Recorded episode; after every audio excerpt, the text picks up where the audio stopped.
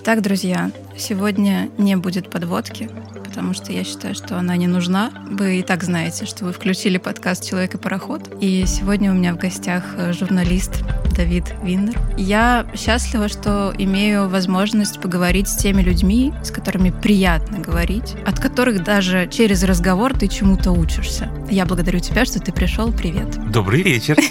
Впервые в жизни название подкаста себя оправдало полностью. Человек Евгения и пароход я такой вот незадачливый Титаник. В этом огромном океане неизвестности под названием «Жизнь» каждый выбирает свое направление, свой путь. И очень важно в порывах шторма, в порывах каких-то влияний извне на нас не сбиться со своего курса, со своего пути. Но я хочу тебе сделать алые верды, потому что, прослушивая твой подкаст, я зависаю на много часов. Я потом еще схожу, разговариваю сам с собой, обсуждаю тезисы твоих героев, спорю с ними, потом снова включаю, потом снова переслушиваю, потом снова, а нет, думаю, здесь соглашусь, а здесь поспорю. И вот начинаю сам с собой разговаривать, э, забываю выйти из дома в этот момент.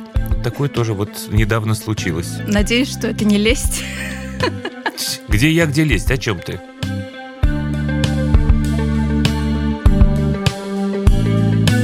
Честно сказать, мне крайне приятно это слышать именно от тебя, потому что я тебя считаю огромным профессионалом великим профессионалом. А профессионалов сегодня мало. Вот в этом я абсолютно согласен. Это, наверное, первое, с чего бы мне хотелось начать и о чем бы хотелось поговорить, потому что я не буду скрывать, что мы с тобой перед записью чуть-чуть проговорили какие-то общие моменты, на которые бы нам интересно было бы разговаривать. И это первый момент. Это первый триггер, который нас триггерит обоих. Угу. Я страшно раздражаюсь и даже злюсь, когда я вижу непрофессионалов в любой области совершенно мало профессионалов я встречаю среди творческих людей, так скажем, и среди людей, которые занимаются умственной деятельностью. Мне кажется, что сейчас идет какой-то упор на наглость, хайп, так скажем. Чем меньше ты профессионал и чем больше ты наглый, тем больше у тебя шансов стать популярным, известным, успешным, богатым, знаменитым и так далее. Я хочу тебя немножко здесь поправить. Единственное, чего они добиваются своим хайпом и наглостью, они становятся известными, временно известными. Там нет никакого успеха, там нет никакой популярности, там нет никаких сумасшедших денег и вот этой вот luxury жизни, которую они демонстрируют у себя в соцсетях. Ну, не мне тебе рассказывать, находясь по ту сторону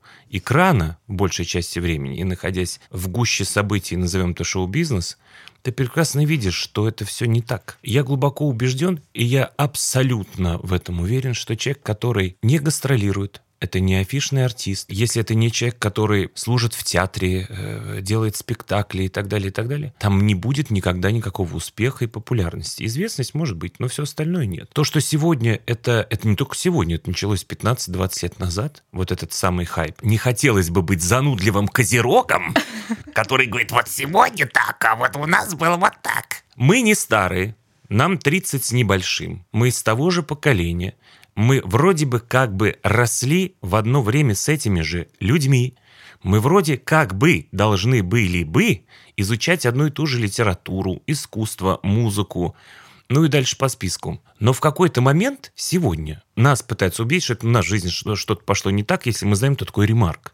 А не у них, потому что они не знают не то, что кто такой ремарк, они, в принципе, не, ну, много чего не знают. А должны были бы. Должны, ты считаешь? Да, а как же? Пирамиду Маслоу придумали, написали э, великие умы, психологи, психиатры, не для того, чтобы мы остановились на первой ступени. Поесть, поспать, выпить, закусить, удовлетворить плотские утехи и, в общем-то, в этом остаться. Но если ты личность, если ты человек, значит, должен развиваться. А развитие это что? Это культура, искусство и образование. Другого быть не может. Наука еще сюда же. Так вот, если ты полноценная личность, который читает книжки, смотрит хорошие фильмы, правильные фильмы. Правильные я имею в виду там, где есть режиссерская задумка, драматургия и гениальная игра актеров. Вот когда ты самодостаточная личность, у тебя не возникает мысли достать телефон, когда ты заказываешь за 2000 рублей э, такси бизнес-класс от одной точки до другой, чтобы снять вот эти 15 секунд и рассказать о том, что, вы знаете, мне подарили машину, посмотрите, какая она дорогая. Дальше ценник и еще 35 историй, отметьте там своих знакомых таких же, чтобы они написали нет, это неправда, мне муж и там или кто-то подарил еще дороже. Вот когда у тебя есть мозги, ты этим не будешь заниматься никогда, потому что для тебя важнее будет понять, что имел в виду Бодлер, описывая Тангейзера, что имел в виду Ремарк,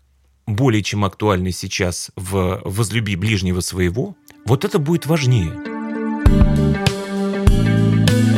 Скажи, пожалуйста, ты считаешь, что у каждого свой уровень развития, свой порог, который он может достичь? Или же у нас у всех изначально вводные данные одинаковые, и условно там человек из Владивостока, человек из Калининграда, человек из центральной Москвы примерно обладают одним уровнем объема своей интеллектуальной памяти и возможности впитывать эти знания? Абсолютно одинаковые возможности, потому что география не влияет на твое желание взять Чехова и прочесть его. Потому что если у тебя нет интернета на Крайнем Севере, у тебя там есть библиотеки, куда ты можешь прийти и просто взять книжечку и прочесть ее. Рассказики, начать с малого. Единственное, что людей останавливает, это лень. К этой лени последние 10 лет приплюсовалась псевдожизнь фейковая в соцсетях. Одно умноженное на другое дало то, что мы сегодня имеем. Поэтому сегодня, к сожалению, во время больших фестивалей может выйти никто и ни о чем, какой-то мальчик или девочка, и послать на три буквы свою же аудиторию, ну, которые к ним пришли. Я же тоже это вижу. Мы же не в лесу сидим, это не значит, что мы ходим э, в театр, это не значит, что мы не следим в соцсетях за тем, что происходит, не читаем телеграм-канал, не читаем новости и так далее. Я не могу сказать, что мне это вызывает огромную радость, но приходится это делать, чтобы быть в повестке дня. Ты можешь быть откуда угодно. Если у тебя есть желание что-то в этой жизни сделать, в первую очередь для себя и дальше уже для людей вокруг себя, ты дойдешь до библиотеки, ты будешь общаться с умными людьми, ты будешь оставаться после уроков в школе, чтобы задать вопрос учителю относительно темы этого урока. Неважно, литература, это будет математика, биология, химия. Если у тебя есть это стремление, ты можешь преодолеть все, что угодно. Примеров таких масса начиная от всей Силиконовой долины, и то, что мы сегодня вот с вами сидим с этими телефонами, айфонами и так далее, приложениями, которые там есть, а кто их создал? А человек, 25-й э, э, внук 31-го олигарха, э, у которого было миллион долларов, миллиард долларов, значит, он решил, они сделать ли мне приложение? Нет. Это сделали те самые люди, обычные, которые стремились, которые добивались, которые учились, познавали мир и познавали себя. И здесь очень важно понять ключевую особенность, что сегодня, к сожалению, наличие диплома о высшем образовании – это не значит, наличие этого высшего образования в голове. Большая и важная часть уходит на самообразование в лучшем понимании этого понятия. Это не когда ты открываешь коучей, вот этих вот куча непонятных людей. Это когда ты открываешь книгу. Для того, чтобы быть самодостаточной личностью, не надо бегать по куче тренингов. Для этого нужно просто открыть художественную литературу. Хорошо, но ты считаешь, что если одинаковую литературу откроют два разных человека из какой-нибудь российской глубинки, и опять же возьмем там центральный район Петербурга или Москвы, эти два человека одинаково поймут, что написано в этой книге? Они поймут по-разному, но в этом и заключается рост личности. Он откроет Достоевского, он поймет только часть, и то в своей интерпретации, потому что его опыт жизни в, этой, в ПГТ, например, отличается от опыта жизни человека, живущего в центре Петербурга. Но дальше это сподвигнет его взять другую книгу, другого автора, и постепенно-постепенно он будет менять собственное мировоззрение. Все же начинается с малого. Я могу сказать на своем примере, что я полжизни обожал Достоевского, пока э, не наткнулся на переписку э, Тургенева и Полины Виардо. И после этого у меня пришла безумная любовь к Тургеневу ко всему, вот все. Про все жизненные ситуации, про любовь, про ненависть, про все, вот про все. Книга по психологии, говоря примитивным языком. Как нужно и как не нужно поступать в этих ситуациях. Точно такой же Солженицын. Для того, чтобы понять суть русской души нужно прочесть Солженицына. И если нужно, перечесть э, точно так же с Гюго. Все о дискриминации написано у Гюго. Вот абсолютно все. В человеке, который смеется, вы можете увидеть то, что происходит у нас каждый день на нашей площадке, в нашем подъезде, в парадной. И сегодня мы живем в тот период, когда Гуимплен, который по рождению лорд Кленчерли на минуточку но которого люди изуродовали, и в итоге он все равно э, кончает с собой, вот тебе все о том, что происходит э, в отношениях людей сегодня. Когда человека доброго, чистого душой, стремящегося к знаниям, какие-то компрочекосы будут уродовать и забивать его под плинтус. А, ты знаешь, мне бы хотелось вернуться, опять же, к разному восприятию одной и той же литературы. А, мне кажется, что прочитать для кого-то и это будет достаточно, если он возьмет следующую книгу, следующую или перечитает предыдущую, если он что-то там не понял. Но мне кажется, очень важно сегодня услышать другое мнение на эту же книгу другого человека, скажем, условно, который рос в других условиях, у которого изначально были другие вводные данные. И вот этот взаимообмен впечатлений которое создало тот или иной вид искусства у тебя вызвал. Мне кажется, вот именно в этом разговоре рождается истина. Ты остаешься не наедине сам с собой, со своими впечатлениями. Ну, я там что-то прочитал, что-то понял, что-то еще в интернете после этого нагуглил. А когда ты пообщался с человеком напротив, и, возможно, ты вообще категорически не принимаешь его позицию на этот счет, вообще его взгляд тебе не близок, но ты стараешься что-то понять. Мы же судим все всегда по себе. По-другому мы судить не можем. Как бы что нам кто на это не говорил. Вот если я беру книгу, начинаю ее читать, я ничего не понимаю. Ну ничего я не понимаю. Ну вот правда, ну хоть убейся. У меня не может быть мнения относительно ее потому что я не понимаю. И я иду к человеку, который мне ее посоветовал или к человеку, который может мне помочь в этом разобраться. У меня в этот момент мнение быть не может. У меня есть только одно мнение, я ее не понял. Я иду и задаю вопрос. Объясните мне, пожалуйста, что происходит здесь. И когда человек один, второй, третий, ну если мы говорим о том, что ты идешь к человеку, который грамотнее тебя, и вот из этого, из этих мнений профессионалов, ты создаешь какой-то, назовем то, комочек впечатлений, и вот с этим ты снова садишься читать эту книгу. И вот тогда у тебя формируется собственное мнение. Ты понимаешь, соглашаться тебе с этим дяденькой или тетенькой, которые тебе пояснили, или не соглашаться и ты уже по-новому начинаешь читать и анализировать. Театр, книга — это не для развлечения, это для развития. Поэтому ты можешь читать книгу не один день и не одну неделю, если это потребуется. Ты говоришь, что важно признать, что ты чего-то не понял, и пойти к тому, кто что-то понял и знает. Но тебе не кажется, что для этого нужно обладать какой-то внутренней силой, чтобы признать, что я тут что-то не понимаю? Намного проще отмахнуться, как мы в предыдущем подкасте с астрологом обсуждали это. Намного проще так мозг устроен отказываться от того, что ты не понимаешь и обесценивать это, и говорить, ну, это фигня, это я читал. Этого Гюго, я вашего читал, фигня. Проще сказать же так чем пойти и попытаться разобраться. Ты знаешь, я немножко разбираюсь в устройстве человеческого мозга. Так случилось. Я тебе могу сказать так. Когда нам сейчас говорят, устроен так мозг, покажите мне, пожалуйста, кто это сказал. Я хочу посмотреть на этого человека. Потому что что такое мозг, быстро забегу, это то, что студенты медицинского университета, биологического факультета, кафедр физиологии, нейрофизиологии человека изучают на протяжении всей своей жизни. Вот если нас сейчас услышат студенты, или уже выпускники, или уже состоявшиеся врачи, или ученые, они поймут, о чем я говорю. Вот ты, когда исследуешь мозг, а потом реакция в этом мозге, даже эти люди не могут тебе сказать, так устроен мозг. Ничего подобного. Не бывает вот этих вот понятий. Мой мозг это не осилит. Я сочувствую. То, что твоя лень не дала тебе возможности разобраться в этом вопросе, это не значит, что у тебя такой мозг. Я понимаю, что не всем дано быть перельманами. Не всем. Я из э, теоремы Пуанкаре знаю только название. Все. Но это не значит, что ты должен останавливаться в этом вопросе. Остановился хорошо. Есть другие вопросы, где можно развиваться. Это не делает тебя хуже, это делает тебя лучше. Ну не разбираешься ты в Достоевском, иди к Чехову. Ну не нравится тебе театр, не понимаешь ты, иди в кино.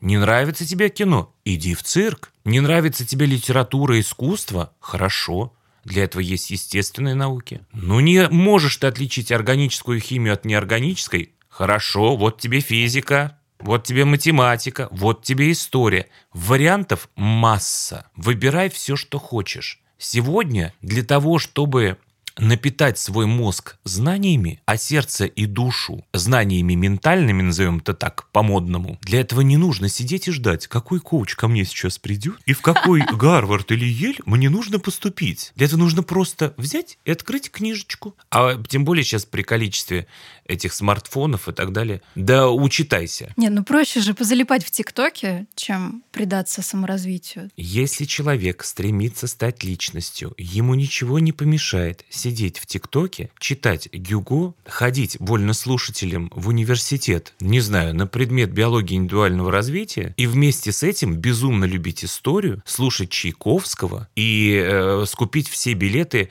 в театр Моссовет. Ну вот ничего не мешает. Я тоже сижу в ТикТоке. У меня там даже много тысяч подписчиков. Это я знаю, да. Да, много тысяч подписчиков. И мы «Сектор газа» слушали, «Красную плесень», что там еще было. И наизусть знали все эти э, матерные частушки. Но это не помешало нам сегодня различать между собой Елену Васильевну Образцову и Галину Павловну Вишневскую. Вот вообще ни разу не помешало. А стыдно не различать? Стыдно. Это национальная гордость нашей страны. Я сейчас не беру конституционный строй, Империя, Совет, Новая Россия – это не важно.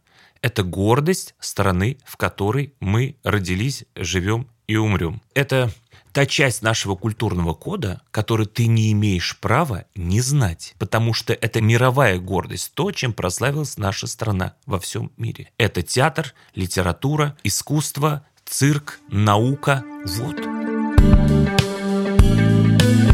Тебя раздражает, когда ты слышишь, когда тебе говорят, да я человек простой. И вот я это, простой. Вот это вот все, вот это вы там в центре Москвы, об этом можете все, об интеллигентных ваших штучках поговорить и фамилиями, апеллировать кто громче. А, Подожди. А, а я... Если бы мы с тобой упомянули фамилию некоторых ведущих одного реалити-шоу 20 лет подряд нам рассказывающих о том, как строить любовь, я могу понять, что нам такой простой человек скажет, это вы у себя там вот этими фамилиями. Но мы тоже простые люди. Э, нам тоже никто не принес вот эти книжки. Мы точно так же зарабатывали себе на образование.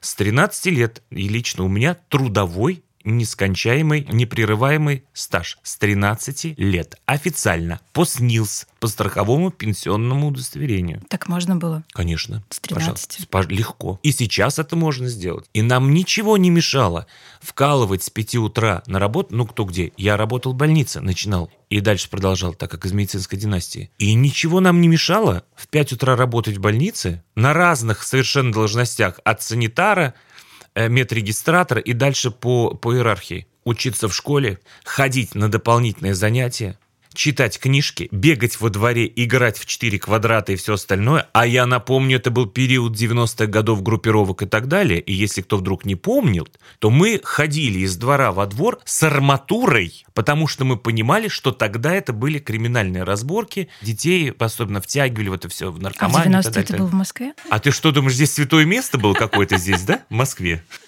Не, ну ты знаешь, слухи разные про тебя ходят. А здесь никаких слухов. Я лягушка-путешественница. Это я знаю. Я, я, я везде. Я считаю, что мне нужно увидеть Париж и умереть. Но Париж был, я не умер. Но я летал а не то, за что, шмотками. А то, что ты родился в Париже, это байка какая-то, нет? Возвращаясь к твоему предыдущему эксперту. Подожди, подожди. Давай мы расскажем, как мы познакомились. Первая фраза, когда мы с тобой познакомились после представления наших имен друг другу, ты мне сказал «Я козерог». Он сказал «Я близнецы». Я говорю, это же мой краш.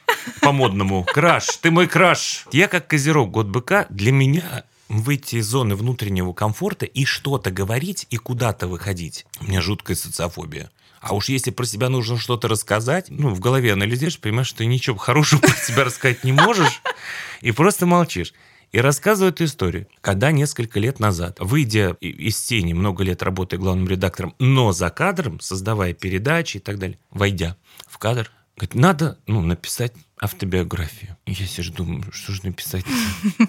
Ну, ну, это будет грустно, это будет очень грустно, понимаешь? Жил, родился, жил, и, видимо, уже все. Думаю, ну, а чем я хуже Раневской? Подумал я. И начал свою автобиографию так. Я родился в семье, а я не писал, что это Раневская я родился в семье небогатого нефтепромышленника. Я беру это в кавычки. И дальше запятая. Начал бы я свою автобиографию, если бы я родился на сто лет назад, где-то под Таганрогом. Я-то в этот момент думал, что я ну, состыл, все поймут, о чем ну, я. рассказчик. И дальше, собственно, по списку. Я думаю, ну сейчас все поймут мой юмор, сейчас все поймут отсылку, Таганрог. И когда это начали тиражировать, и я так сижу и думаю, ну да, ну да, ну да. И я после этого уже думаю, ну пусть будет как будет. Так а Париж-то как получился? Моя биография списана, то, что написано, списано с биографией Фаины Георгиевны. Да. Ну так там и Париж была никуда отплыть-то. А, ну а что это такое? Это шалость, баловство или это просто... Это даже не моя шалость. Я тебе еще раз говорю, я никогда ничего нигде про себя не пишу. Вот, например, вот позавчера вышла передача. Да, я посмотрела Новая её. передача. Вот мне сегодня скидывают то, что написали за ночь, 1500 пабликов, самых вот этих. Вот ты думаешь, хоть слово из того, что они написали, было в этой передаче? Ну, уже шлют со всех сторон, уже там у них какое-то, значит, э, между собой, э, кого они там упомянули, там, разборки, хайп и так далее. Меня там рядом не стояло. Я даже не в курсе. Вот точно так же рождается Париж.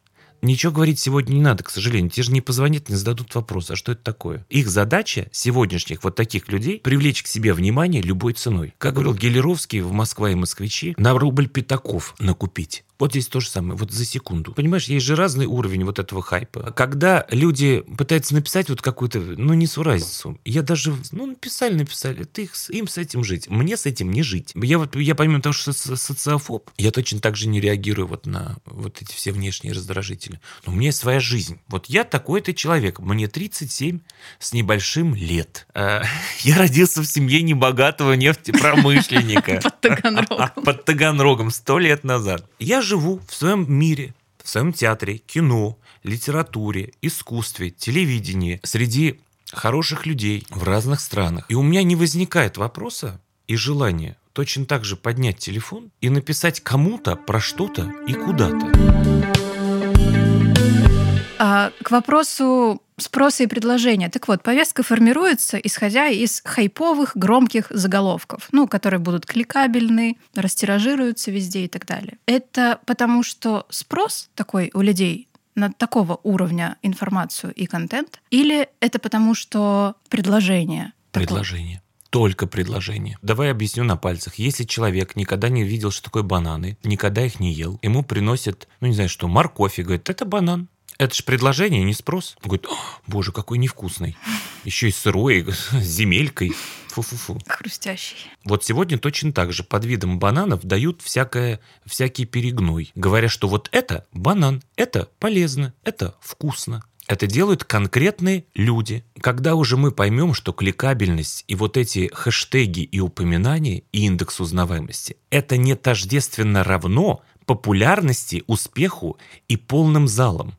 Вот вообще ни разу. Я считаю, и я в этом убежден, и это проверено временем. Билет за 10 тысяч рублей к этому артисту, а у них полные залы. Покупают не те люди, которые кликают и читают, что у них произошло в спальне, а те люди, которые разбираются в том, о чем они поют и про что они читают стихи. Вот в этом большая разница.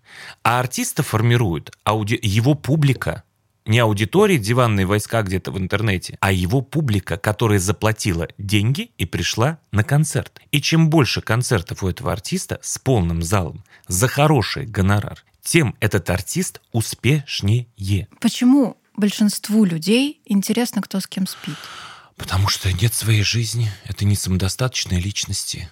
Я ничего не могу сказать про них, потому что для меня это всегда был, была загадка. Если у тебя все в порядке с твоей личной жизнью, ты не ищешь себе мужа-абьюзера, не ходишь на курсы, как правильно развестись или развести кого-то на что-то, то у тебя не возникнет потребности за- залезть кому-то в спальню. Вот мой круг общения разных людей, простых специальностей, артисты, ученые, вот доходит до того, что я, например, дружу с человеком 15 лет. Я не в курсе, есть ли у него там муж, жена, дети и все. У нас не доходит дело до этих разговоров. Никогда. Это неинтересно. Если человек придет и скажет о том, что мои дети пошли сегодня на первый курс МГИМО, кафедра журналистики, говорю, а у тебя что, я познаю, что дети были. Среди моего круга общения мы не обсуждаем религию, мы не обсуждаем деньги, мы не обсуждаем политику, мы не обсуждаем личную жизнь. В мире столько всего интересного, что можно обсудить. И последнее, что мне будет интересно, кто из этих людей с кем спит.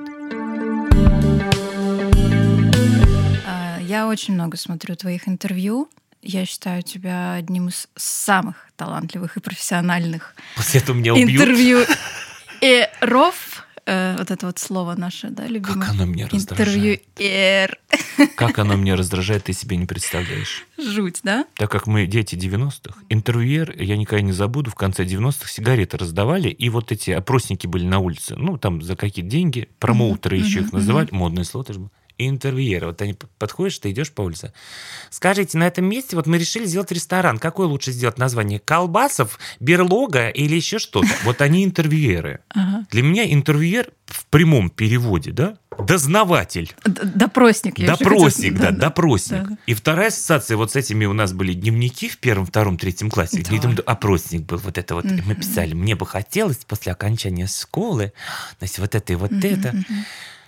Вот это интервьюеры. И когда сегодня я вижу этих интервьюеров, не написавших ни одной строчки, не смонтировавших ни одного кадра, не спродюсировавших ни одной, не то что передачи сюжета, не взявших в руку камеру и нажавших кнопку «рэк», которые разговаривают с человеком, национальным достоянием, с ухом, в ухе, ух, вот это вот uh-huh. приспособление, где тебе там раз, говорят, что нужно сказать. Ну, наверное, они опросники это как блогер сегодня, знаешь, как ты, вы кто блогер? Всего доброго. Вот, ну, приблизительно из этой, из этой, из этой же сферы. Ну как, если у тебя есть специальный журналист, пиарщик, э, ну и дальше э, гуманитарные несколько специализаций, это все-таки вещи, помимо того, что им, им обучают в институтах, большая часть – это знание и опыт, это понимание, это вот та самая самодостаточная личность. Ну как ты без опыта жизни, литературы, искусства, науки можешь прийти к кому-то и задавать какой-то вопрос. Как? Никак. Вот тогда ты допросник. Тебе в ухо сказали? Ну вот и живи с этим. Я сижу на интервью, вот мне никогда не было уха. Мне никто никогда не писал текстов. У меня нет телефонов по которым я смотрю дату рождения этого человека. Мы не останавливаем, у нас нет прям... у нас закадрового текста нет, и прямых склеек у нас нет, потому что мы не останавливаем, мы вырезаем технические моменты. Мне не подбегает шеф-редактор и говорит, хотелось бы еще проговорить вот про устройство Вселенной, не могли бы рассказать немножечко? Ты знаешь, куда ты едешь и с кем ты будешь разговаривать. Бывает очень тяжело, потому что некоторые вещи ты не знаешь и не понимаешь, и что с этим делать, но для этого существует твоя внутренняя воля.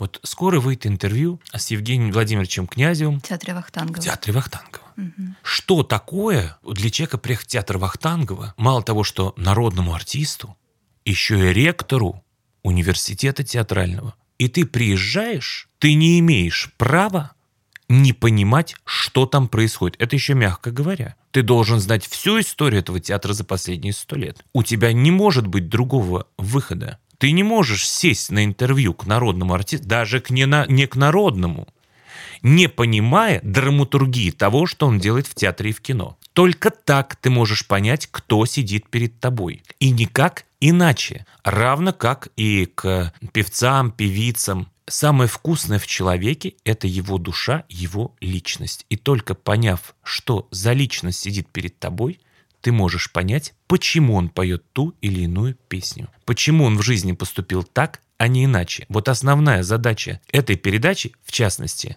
не показать, кто с кем спит, у кого какая квартира или машина, а каким образом, как нужно было развить свою личность, чтобы сейчас тебе рукоплескал Карнеги Холл. Я наблюдала, как ты работаешь, и ты превращаешься в какой-то момент из журналиста, который берет интервью, который ведет беседу с человеком, о котором хочется узнать о его пути, о его жизни и так далее, ты превращаешься в психолога, который очень хорошо чувствует, который эмпатичен, который как будто подключается к человеку и задает ему те вопросы, на которые человек готов отвечать вот он готов э, поделиться, готов раскрыться. А если сравнивать с этими интервьюерами, которые по списку, по уху задают вопросы, будучи я, например, придя в гости, например, к такому человеку, мне кажется, я бы встала и ушла, потому что это просто как минимум неуважение. Огромное удовольствие смотреть на такой уровень программ передач, потому что все остальное, все, что ты видишь в том же YouTube, хочется плакать. А меня это злит безумно. Я понимаю, что, наверное, есть какие-то продюсеры, которые получают за это большие деньги, есть реклама. Сами-то эти интервьюеры мало что получают. Зарабатывают продюсеры, как и раньше. Мне обидно, что в этот момент нивелируются многие профессии. Мне жалко видеть, когда к известному интервьюеру приходит ученый муж, даже, как было написано, доктор таких-то, таких-то наук. И разговор глухого со слепым. Когда ты понимаешь, знаешь, ты отдал, например, этой же науке много лет своей жизни, И ты понимаешь, что это несусветная чушь, которая сейчас выйдет, вот вышла в, этот, в это пространство час с лишним. Что это посмотрят люди, которые в этой науке ничего не понимают, но им с претензией на высший разум и на финальную точку зрения рассказывать, что это так, а не иначе, с чем они оттуда уйдут, просмотрев это? Они будут думать, что вот эта чушь – это правда. И идет нивелирование науки, нивелирование искусства. Невыносимо смотреть, когда человека, который отдал 50 лет театру, делают ДНК-приемник. Есть вещи, внутренний цензор, который не даст тебе ни за какие деньги пойти и это говорить я всегда вспоминаю, ну, Меркурьеву, для того, чтобы быть Меркурьевым, не нужно было ходить по передачам, рассказывать про ДНК-тесты и все остальное, чтобы быть актером и величайшим человеком. Может быть, сейчас кого-то заинтересует биография Василия Меркурьева, и он пойдет прочтет, гуглить. да, кто это и что он сделал, и как, какова была его судьба. Равно как и многих таких артистов, которые были еще с большой буквы людьми человеком. По поводу психолога, да, я вижу, что про психолога пишут. Вот насколько сегодня извращен ум. Люди воспринимают человеческое отношение угу. как что-то сверхъестественное в виде психолога. Угу. Когда ты человек, стремишься к этому понятию, и перед тобой тоже человек, то тебе не нужно изобретать велосипед – и придумывать какие-то каверзные вопросы, собрались, сели друг напротив друга два человека, говорящие на человеческие темы. Есть такие люди, которые мыслят, как ты. Я уверена, что ты не один такой, что у тебя есть аудитория, на двое, которая... На двое. Человека пароход. И, собственно, мой проект и был создан тоже, э, потому что я очень хочу иметь возможность общаться с людьми, с которыми я могу быть не согласна, но при этом у меня есть большое желание их понять их прочувствовать, их понять. Вот это то, из-за чего, мне кажется, мы, в принципе, ну, имеем какой-то внутренний разлад э, и с людьми, и с окружающими. Нам проще, проще закрыться и сказать, это наше мнение с тобой различается, мы с тобой не договоримся и так далее. Намного сложнее нужно иметь внутреннюю силу, чтобы сесть и поговорить, и найти способ объяснить свою позицию и пытаться понять позицию другого человека. Когда мы научимся это делать, мы имеем какой-то шанс к тому, чтобы что-то вообще в мире поменять. Потому что сейчас тенденция совсем другая. Вот я глубоко убежден и с тобой согласен, что не бывает плохих людей. Бывают недолюбленные и недопонятые. И когда ты садишься с таким человеком, редко такое у меня бывает, но когда находит особый шарм, особый флер, и я сажусь с человеком, который сказал, что он меня ненавидит, например. Думаю, ну Вау. ну ладно, надо Есть поговорить. такие люди, что? Правда? Масса. Не может быть. И вот я сажусь напротив него и начинаю просто разговаривать. Мы начинаем выяснять, почему так случилось. Для этого не нужно быть психологом, для этого нужно быть человеком. И он в процессе говорит, почему он ненавидит тебя, с кем он тебя ассоциирует, что у него было вот так, а почему у тебя вот так. И мы начинаем выяснять, что как раз-таки человек до этого его никто не слушал, его не понимали и не любили. Человеку всегда нужно давать надежду. В человека нужно всегда верить. Он может быть гениальным электромонтером. Он может быть гениальным артистом. Он может быть гениальным врачом. Главное в него верить. Когда сегодня я читаю сегодняшнюю критику относительно «Горького на дне», а это мой, люб, моя любимейшая пьеса, и по ней я писал экспликацию, и с ней я поступил на режиссерский факультет, я не писал с точки зрения раскадровки. Для меня главный персонаж – это Лука. Вот это психотерапевт угу. в этой ночлежке. И когда мне сегодня я читаю рецензии критиков, что Лука – это человек, который их обманывал, что они все ушли в пустоту, он давал им ложную надежду. Кто вам это сказал? Если в человека верить, его понимать или стараться понять и любить то, что он делает, он всегда добьется успеха. Всегда, в чем бы то ни было. А человек хрупкий вообще по своей натуре? Да. Да. Ну, то есть да. уничтожить человека это просто... Легко. Легко. У нас сегодня очень много людей уничтоженных, и они даже этого не понимают, что они уничтожены. Что делать, чтобы иметь вот это плохое слово прививку? Не знаю, выстраивать эту стену перед собой, да, чтобы тебя не задевало то, что тебе говорят? Или как? Как воспитывать в себе вот этот стержень внутренний, как за него держаться, эту опору какую-то иметь, чтобы тебя не штормило и не шатало из стороны в стороны? Все очень просто. Вообще наша жизнь проста. Я не помню, кто сказал. Мне почему-то кажется, что это был Ларош Фуко, но мало ли, сейчас проверит. Угу. В детстве это услышал, и почему-то мне так казалось. Не думайте, что жизнь проста. Жизнь еще проще. Когда ты осознаешь, что у тебя жизнь одна, тебе бонусом в конце никто дополнительную не даст. И что той самой активной жизни, условно здоровой, когда ты понимаешь, что у тебя осталось 15-20 лет, объективно, ты не потратишь ни одной секунды своей времени на то, чтобы поддаваться манипуляциям, хайпу, фейкам и так далее. Вот когда ты поймешь, что вот оно, вот они секунды капают, и больше их не будет, и есть здесь и сейчас. И по-другому никак не будет. И в этот момент, когда ты это понимаешь, ты что скажешь?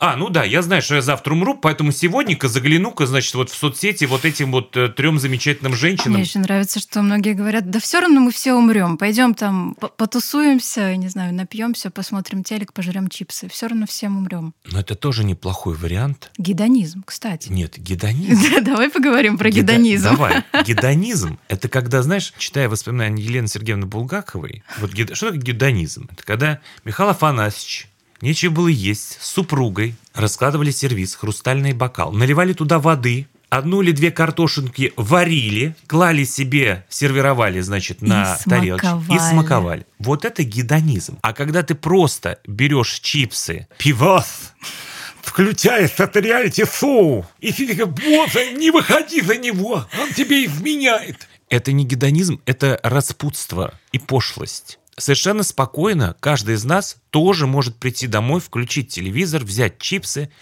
э, выпить, значит, чего-то такого. Я не знаю просто, кого насколько хватает. Мне так хватает на 10 минут.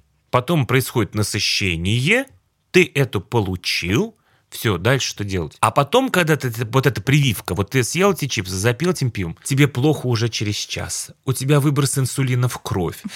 Печень тебе говорит всего доброго. Поджелудочная тебя безумно любит. Голова болит, за руль не сесть. Целый клубок того, что ты получаешь от вот секундной слабости. В этот момент ты думаешь, ну что тебе купить, пять этих баллонов пива или все-таки одну бутылочку на французского, выпить из горла, или все-таки красиво из фужерчика, дозированно, посмотреть реалити-шоу или включить «Золотой век 30-е годы» Голливуда, фильмы с Диной Дурбин, гениальнейший, актуальный и сегодня. Это же тоже твой выбор. Мне даже захотелось это сделать прямо, прямо сейчас. Я делаю это регулярно. По тебе видно. Сейчас скажет одна моя пресс, что я спиваюсь.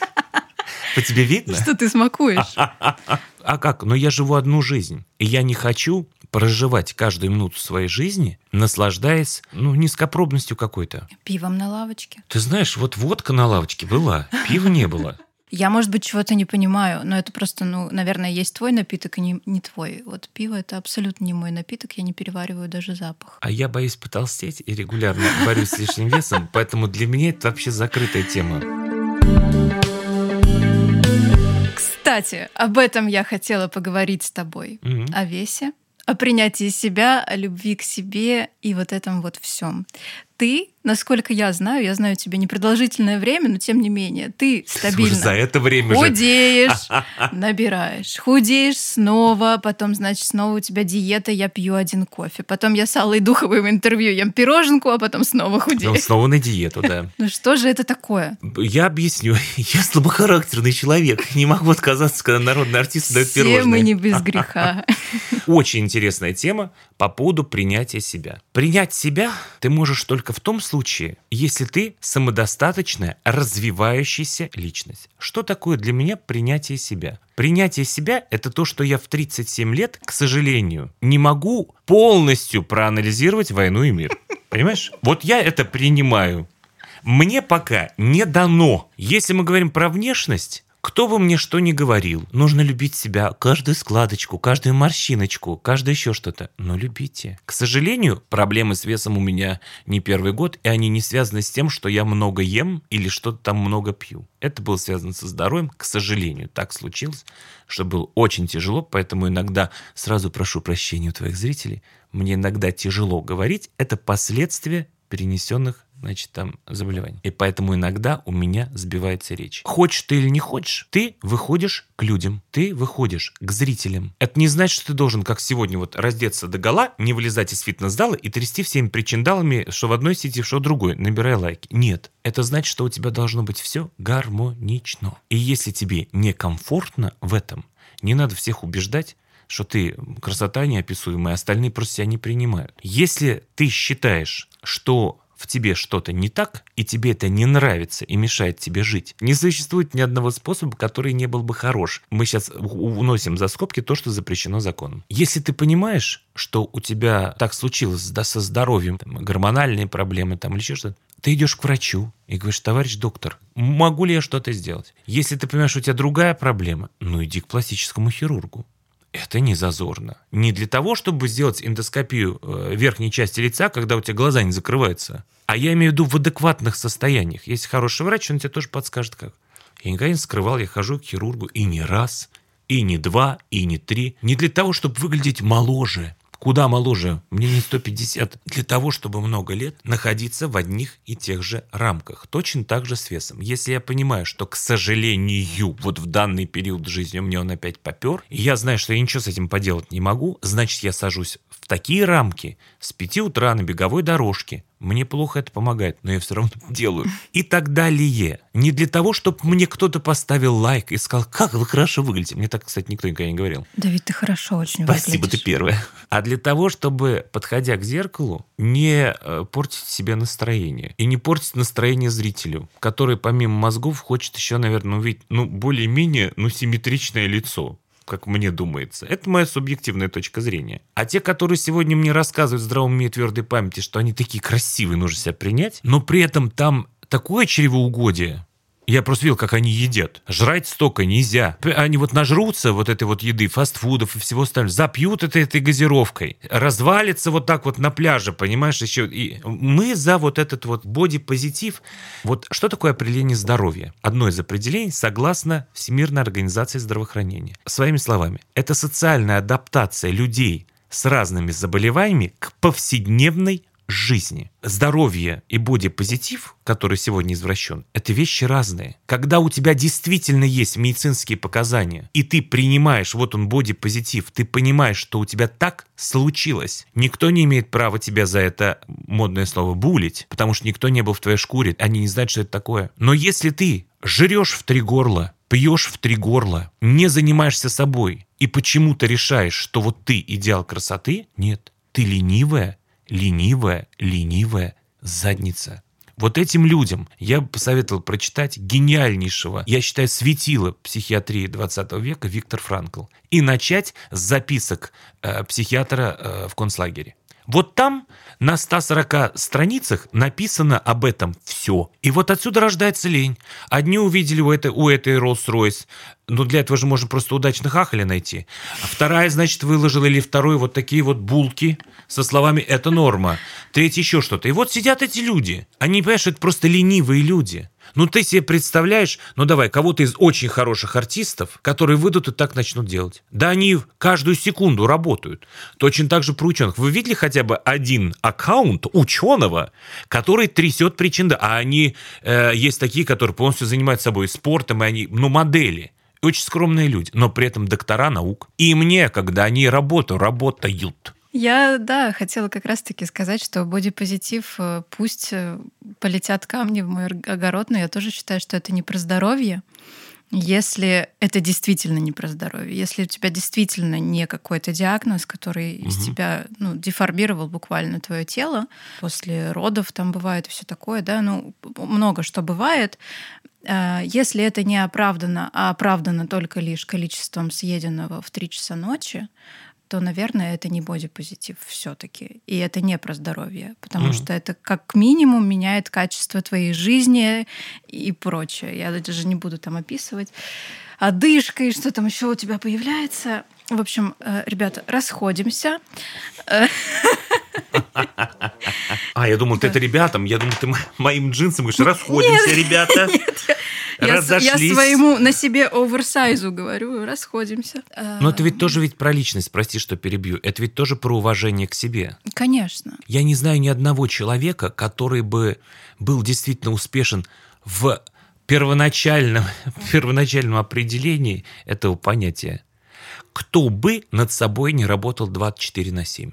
Ну, я не знаю таких. Просто не знаю, если мы говорим про качественных ученых, артистов, режиссеров. 24 на 7. Как правило, почему-то людей с лишним весом, которых я встречаю, это, как правило, врачи. Ты просто не по тем поликлиникам ходишь. Скажу тебе, не по тем. Ничего не имею против бесплатной медицины в нашей стране, но, Она тоже против тебя ничего не имеет. Но что-то между нами пошло не так явно. Это Поэтому ты решила захейтить врачей с бодипозитивом? Мгм. Нет, это просто мысли вслух. Правда, почему-то люди, которых я встречаю с лишним весом, почему-то как-то связаны с медициной. А я встречаю людей с лишним весом, э, связанных с красотой. Вот ты будешь смеяться, это парадоксально, которые рассказывают про красоту, интимные отношения и все остальное. Вот там да, там прям перебор по спецэффектам. Встречаешь очень много людей из шоу-бизнеса, популярных, знаменитых людей, которые самостоятельно пришли к этому или не самостоятельно, неважно. Но вот ты знаешь, да, что при появлении этого человека в пространстве что-то меняется. Ну, то есть дух человека, он заходит вместе с ним, и либо все начинают млеть, либо, ну, то есть авторитет человека настолько масштабный, что тебя там сбивают с ног.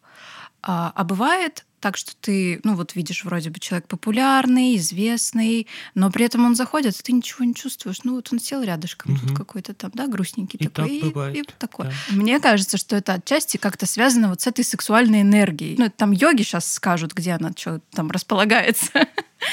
Но мне кажется, что это, ну да, вот я где располагается. тебя Нам в анатомичке 20 лет назад в показывали. общем, творческая, так скажем, вот эта энергия или масштаб личности зависит от чего-то другого. В общем, по твоему опыту наблюдений, с чем это связано? Вот этот масштаб личности. А вот ты Это сейчас что? сам, а ты вот только что ответил на свой же вопрос. Масштаб личности заключается в личности. Когда заходит личность, у нас все в глазах. Наша энергетика — это то, что идет изнутри. Это никак не связано с сексуальной энергетикой. Ну, давай объективно, да? Я человек, для которого сексуальность, она ни о чем не говорит. Сейчас Я не- мы об этом поговорим, подожди. я не могу есть- определить, сексуальный человек или нет. Я могу определить, человек, он заполняет меня или не заполняет. Да простят меня поклонники и поклонницы некоторых артистов. Для меня они не сексуальные. Есть спектр молодых, безумно талантливых, их ты тоже знаешь. Но когда они заходят в помещение, я же и соцопрос среди дам устраивал, я сейчас про артистов, молодых людей, они даже не могут тоже определить, в смысле сексуальный. Вообще-то у него голос, глаза. Талант. Песни, талант.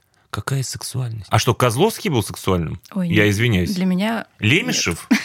Ростропович был сексуальным? Но если мы говорим в сегодняшнем извращенном понимании этого слова, мы дожили до того, что мы это слово ставим через запятую к определению народного артиста. Оно не должно стоять рядом. Так не может быть. Причем здесь талант и сексуальность. С каких пор точка, где ноги теряют свое благородное имя, является одним из ключевых факторов твоей популярности? Так быть не может. Я иду на балет, я не смотрю в бинокль вот в эту сексуальность. Не должно так быть. Ну, ты видела, что пришел человек и сказал, вы знаете, э, М- Мирей Матье, она очень сексуальная. Или Барбара Стрейзенд, или Бет Мидлер, или Голди Хоун, Дайан Китон. И дальше по списку. Это Сергей Зверев так бы мог сказать. Если бы у нас профессиональные парикмахеры с международным именем сегодня бы писали критические статьи в смысле критики профессиональной на современные постановки, наверное, это бы имело место быть. Я понимаю, что при отсутствии Белинских, Лихачевых и так далее это невозможно.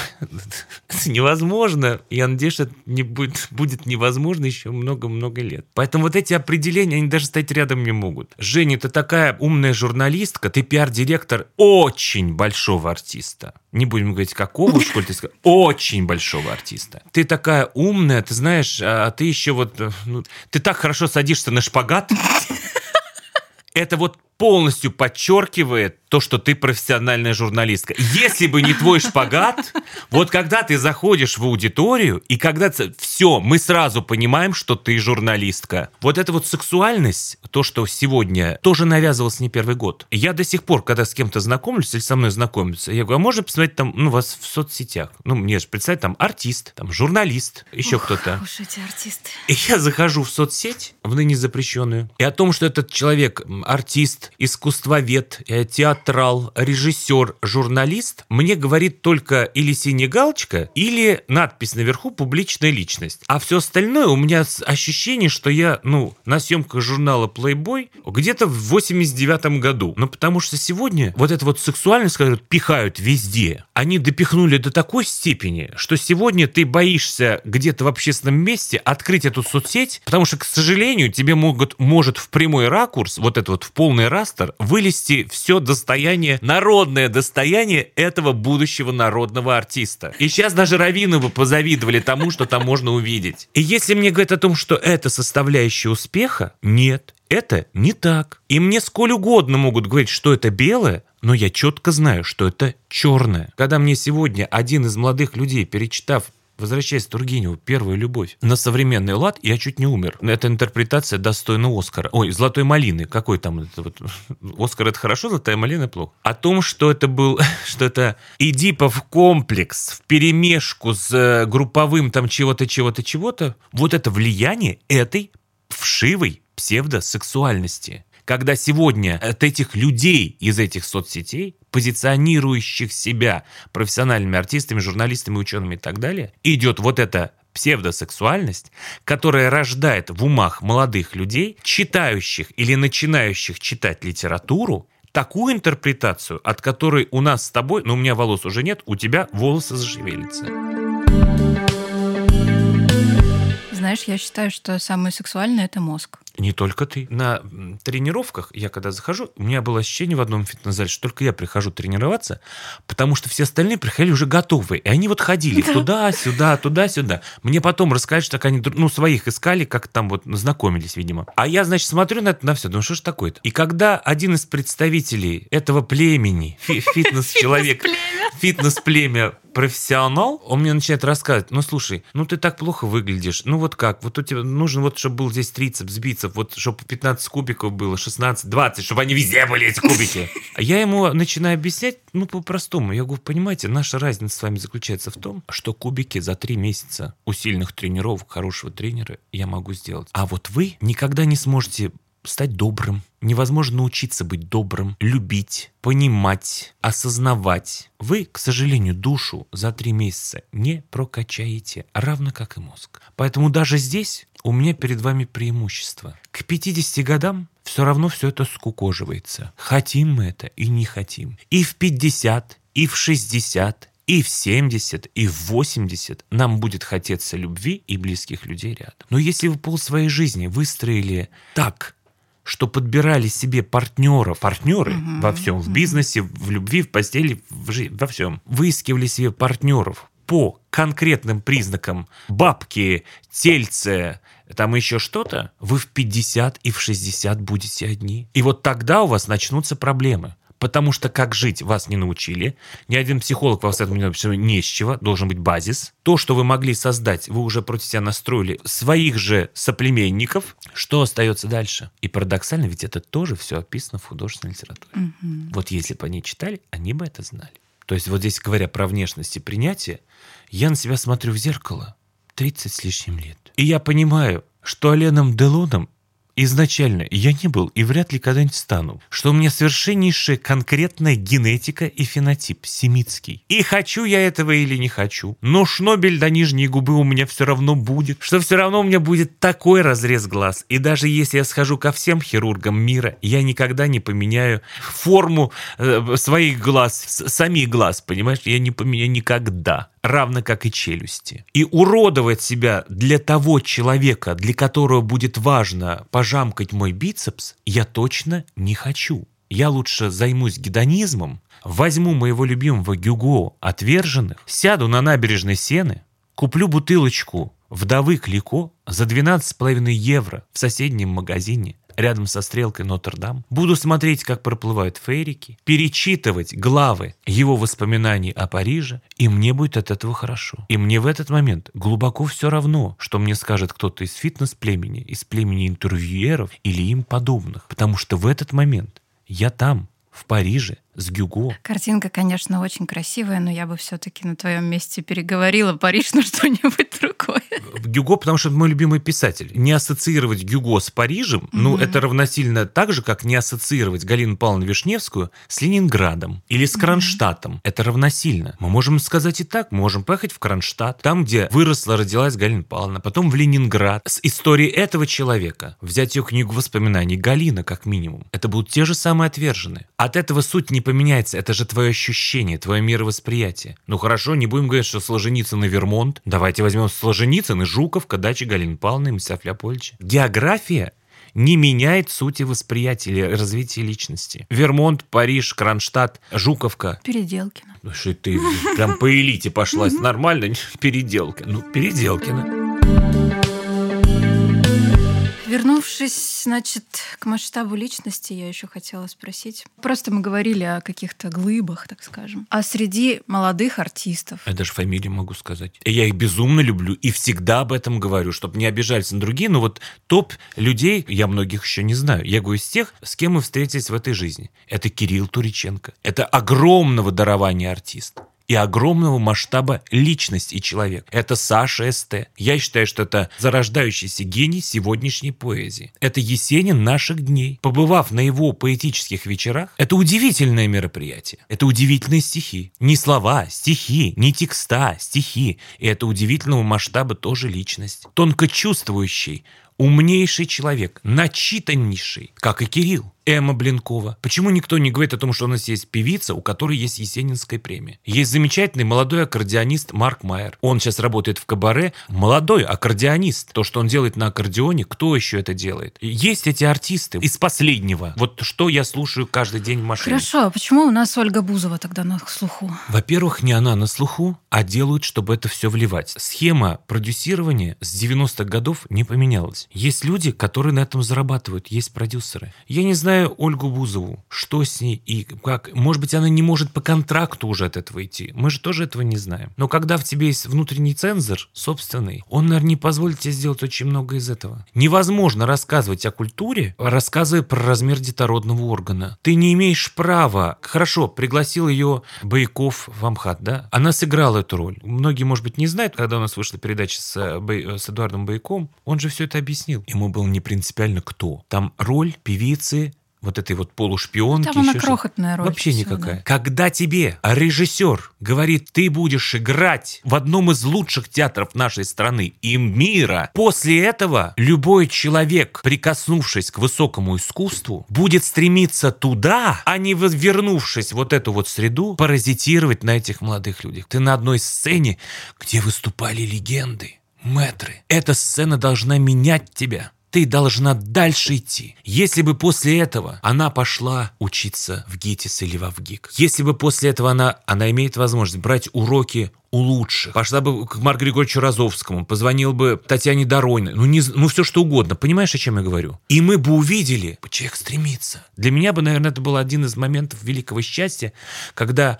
миллионы людей бы поняли, что они тоже так могут. Вот в этом и заключается это инфлю инфлюенсерство. Если бы она так сделала, вот эта аудитория сделала бы то же самое. А в таком случае аудитория, как ты считаешь, которую привела она в театр? А ты не привела ничего в театр. В театр МХТ имени Горького билеты и без нее продавались с запасом на несколько месяцев. Я лично проверял и лично э, пытался забронировать билет и приходил-то по приглашениям непосредственно Эдуарда Байкова. Потому что невозможно было купить билеты, распродано было все. Это не имеет никакого отношения к телеведущей реалити-шоу. Это сцена, где выступали легенды и метры. И в России, и в Москве до сих пор есть публика, которая ходит в театры и это немалое количество людей. Ну, какая-то часть наверняка людей, э, которая подписана на нее, узнали, что существует такой театр. У них нет денег на билет. Если бы эта аудитория была платежеспособна, а артистка была востребована, у нас бы сейчас каждый город был завешен афишами, с билетов, цена которого начиналась бы от 5000 рублей. И это были бы аншлаги. Прямой тебе пример. Мой любимый, твой любимый Кирилл Туриченко объявляет с Юсифом Айвазовым концерт. За сколько, вспомни, дней были распроданы все билеты в Крокус Сити Холл? Ну, я думаю, что за неделю. Два дня, я считал, был солдат. Два дня. Никто из них. Не сдал билет. Это раз. А во-вторых, никто из этих артистов не показывал свои э, э достояния народных артистов, не хайповал, не материл свою аудиторию, а занимался своим основным, основной деятельностью. Выпускали песни, конкретно говоря про этих артистов, мой друг войдет в золотой фонд современной культуры и песни. Поверь мне. О любви песни Кирилла Туриченко я тебе не совру, скажу, что она в плейлистах не только в нашей стране и не только у русскоговорящих. Ему же не надо было ничего для этого делать. Его не пропагандируют в пабликах, телеграм-каналах, его белье не проворачивают, он не каждый день на федеральных каналах и так далее. Но простите, у него проданы все билеты. И я предположу, что туда идут люди послушать песни, послушать стихи. Я же слушаю песни очень многих артистов. Одно дело, когда ты знаешь пароль, я знаю ориентир, а когда у тебя стихи такого уровня, да простит меня Лера Хмельчерезник, я надеюсь, что он сможет это оценить тоже по достоинству, но когда я слышу и я понимаю, что этого вот последние 10-15 лет не было, наверное, это о чем-то говорит. И вот я пойду и достану эти 10-15 тысяч рублей и куплю этот билет на концерт. И три часа буду радоваться, плакать, смеяться, улыбаться и так далее. Это меня сподвигнет на дальнейшие действия, на эмоции, на что-то хорошее. А если я заплачу 100 рублей и пойду там, где меня пошлют со сцены на три буквы, кем я оттуда выйду? С чем я оттуда выйду? А ты знаешь такие истории, когда умный, интеллигентный, одаренный, талантливый человек, поддавшись моде, времени, начинает хайповать. Я знаю такие примеры, к сожалению. И что из этого получается? Ничего хорошего. Я много лет наблюдаю со стороны и видел разных людей. Ничего хорошего. То есть жажда как можно больше аудитории получить, она, как правило, приводит к ухудшению качества предлагаемого тобой продукта. Это отворачивает от тебя твоих зрителей. Я не буду говорить, кто это. Два человека, есть два артиста известных. Когда я впервые в жизни не сдержался и высказал все, что я думал. Когда они попытались хайповать. Они удалили весь материал. Они никогда не признаются в том, что между нами был разговор. Но меня просто прорвало. Это был какой-то хайп на личной жизни? Почти. Что-то. Почти угу. что. И, но, к счастью, это все закончилось хорошо. Правда, они сейчас со мной не разговаривают, ни тот, ни другой. Зато они это убрали. Слушайте, ну не все же решается деньгами. Ну, для, вот хорошо, для чего тебе это известность, не популяр, известность. Для чего? Ты хочешь заработать много денежков. Куда тебе их? Гроб ими оббивать? Куда эти сумки эти все сумасшедшие? Тебе что, одной мало? Две? Ну ладно, три. Большая, средняя поменьше. Куда тебе это? Ничего человеческое гением тоже не чуждо. Они не тоже нужно. хотят... не нужно и не чуждо.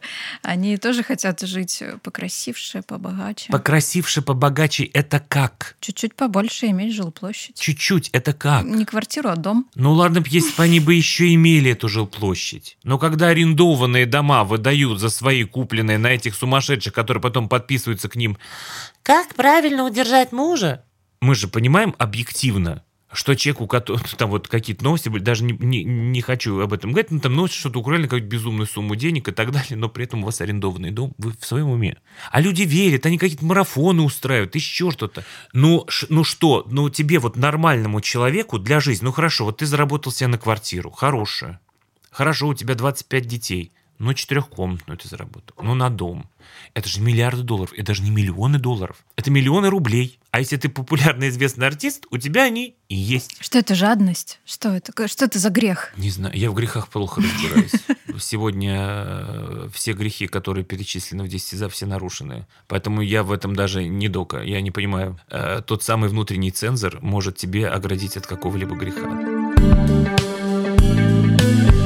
Хорошо, а твой ТикТок? Это способ выйти на масштабную аудиторию Нет. тоже? Или это просто развлечение, или это... Просто развлечение. Про... Мне нравятся советские какие-то с- 90-х годов э, мелодии или какие-то... Раньше же называлось это синхробуфонада. Мгм. А мы, дети из 90-х, у нас же не было ни в школах, ни в институтах такой... Тогда, чтобы сделать синхробуфонаду, нужно было взять кассету, прийти к звукорежиссеру, он эту кассету порезал, потом, значит, это все вставил. Все это... это же целая история была, чтобы записать. Это была целая история. Я и поражаюсь, как у тебя каждый день выходит новый Не ролик. Я думаю, день. это же Не каждый. Это ты надо потратить время, Нет, сообразить. Там же должна быть какое-то развитие какое-то. Иногда это делаю просто, когда я хорошо выгляжу, отеков нет и так далее. Думаю, и хор- хор- хорошие вещи хорошо сели. Вот я иногда прошу записать эти тиктоки, чтобы видео о том, что я неплохо выгляжу, было бы у меня. Чтобы, думаю, ой, ну вот 20 сентября выглядит, ну, роскошно, конечно. 21 морда опухшая, а 20 роскошно, конечно. Ну и какие такие позитивные. То есть у меня же там нет этого контента, который, знаешь, там, я, я не раздеваюсь, я не трясу причиндалами, я не пишу рек-рек. Ну вот эти хэштеги. Ну кто увидит, тот увидит. На какие-то песенки, то есть где-то там в ресторанчике, то есть там еще с шампанским, там ну, еще прогулка по набережной, по городу. Ну что-то вот такое. Или такие скетчи из советских фильмов. Синхробуфонат на 15-10 секунд, 10-15 секунд. Для развлечения у меня добрый ТикТок. У меня там сколько-то там тысяч, хорошо, тысяч подписчиков. Они приходят. Я никогда ничего не, не, не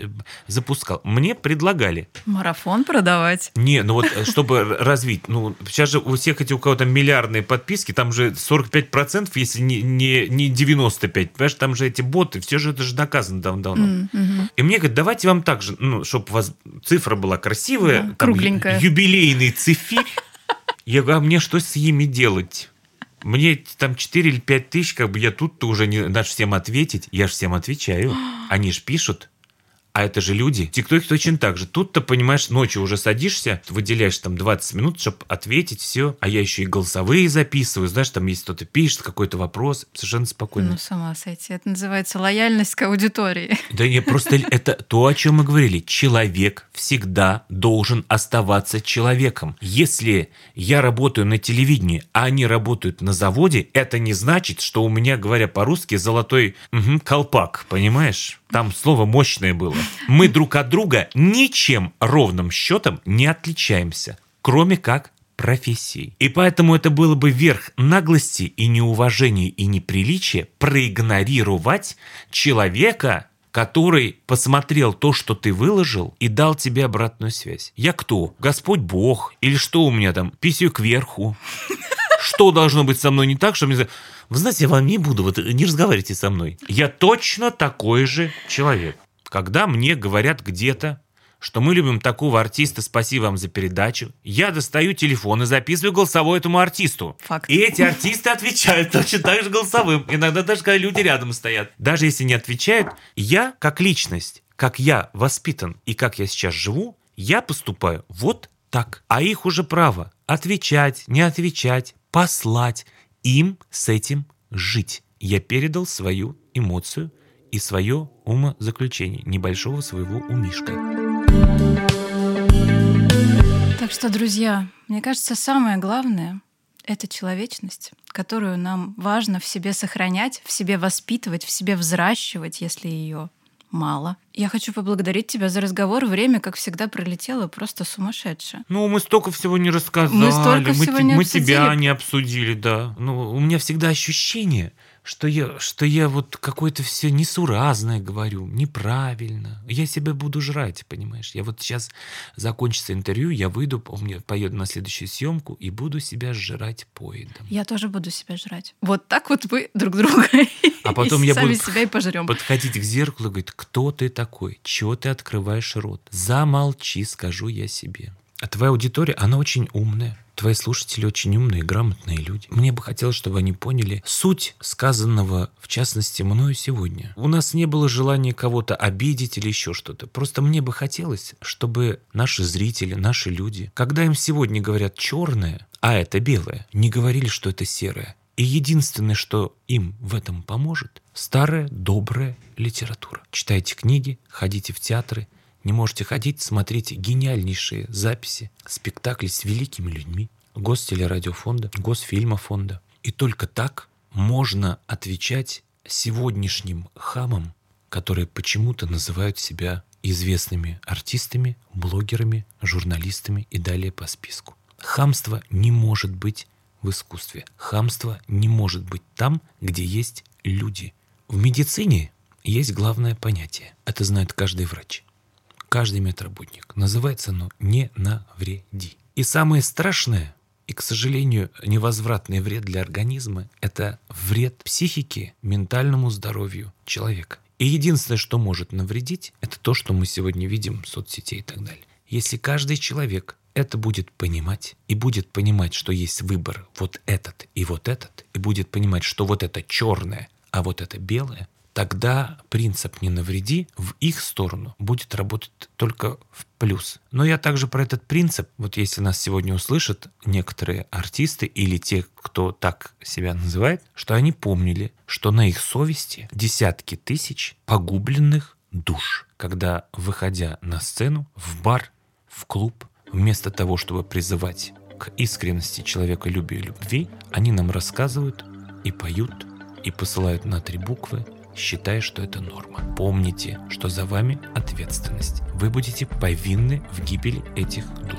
Мне даже добавить ничего не хочется, кроме того, что, друзья, а, мы с вами, каждый ответственен в первую очередь сам за себя и за ту самую человечность, о которой мы говорили сегодня.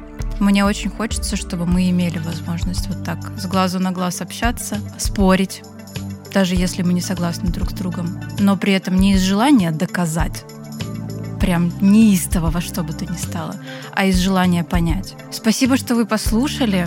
Обязательно подпишитесь на подкаст, если вы еще этого не сделали, на той платформе, где вы слушаете. Спасибо, Давид, тебе большое, что ты пришел. Я очень рада. И спасибо тебе огромное. Для меня было такое счастье увидеть твой подкаст. Я написал тебе сразу после прослушивания. Это правда. Потому что для меня это было удивительно, когда два грамотных человека умных рассуждают на простые человеческие темы, на научные темы, но простым языком. Вот эта двойственность очень хорошая. Это большая редкость. И дай бог, чтобы у тебя все наоборот процветало. И больше и больше людей проникались тем, что сейчас важнее всего.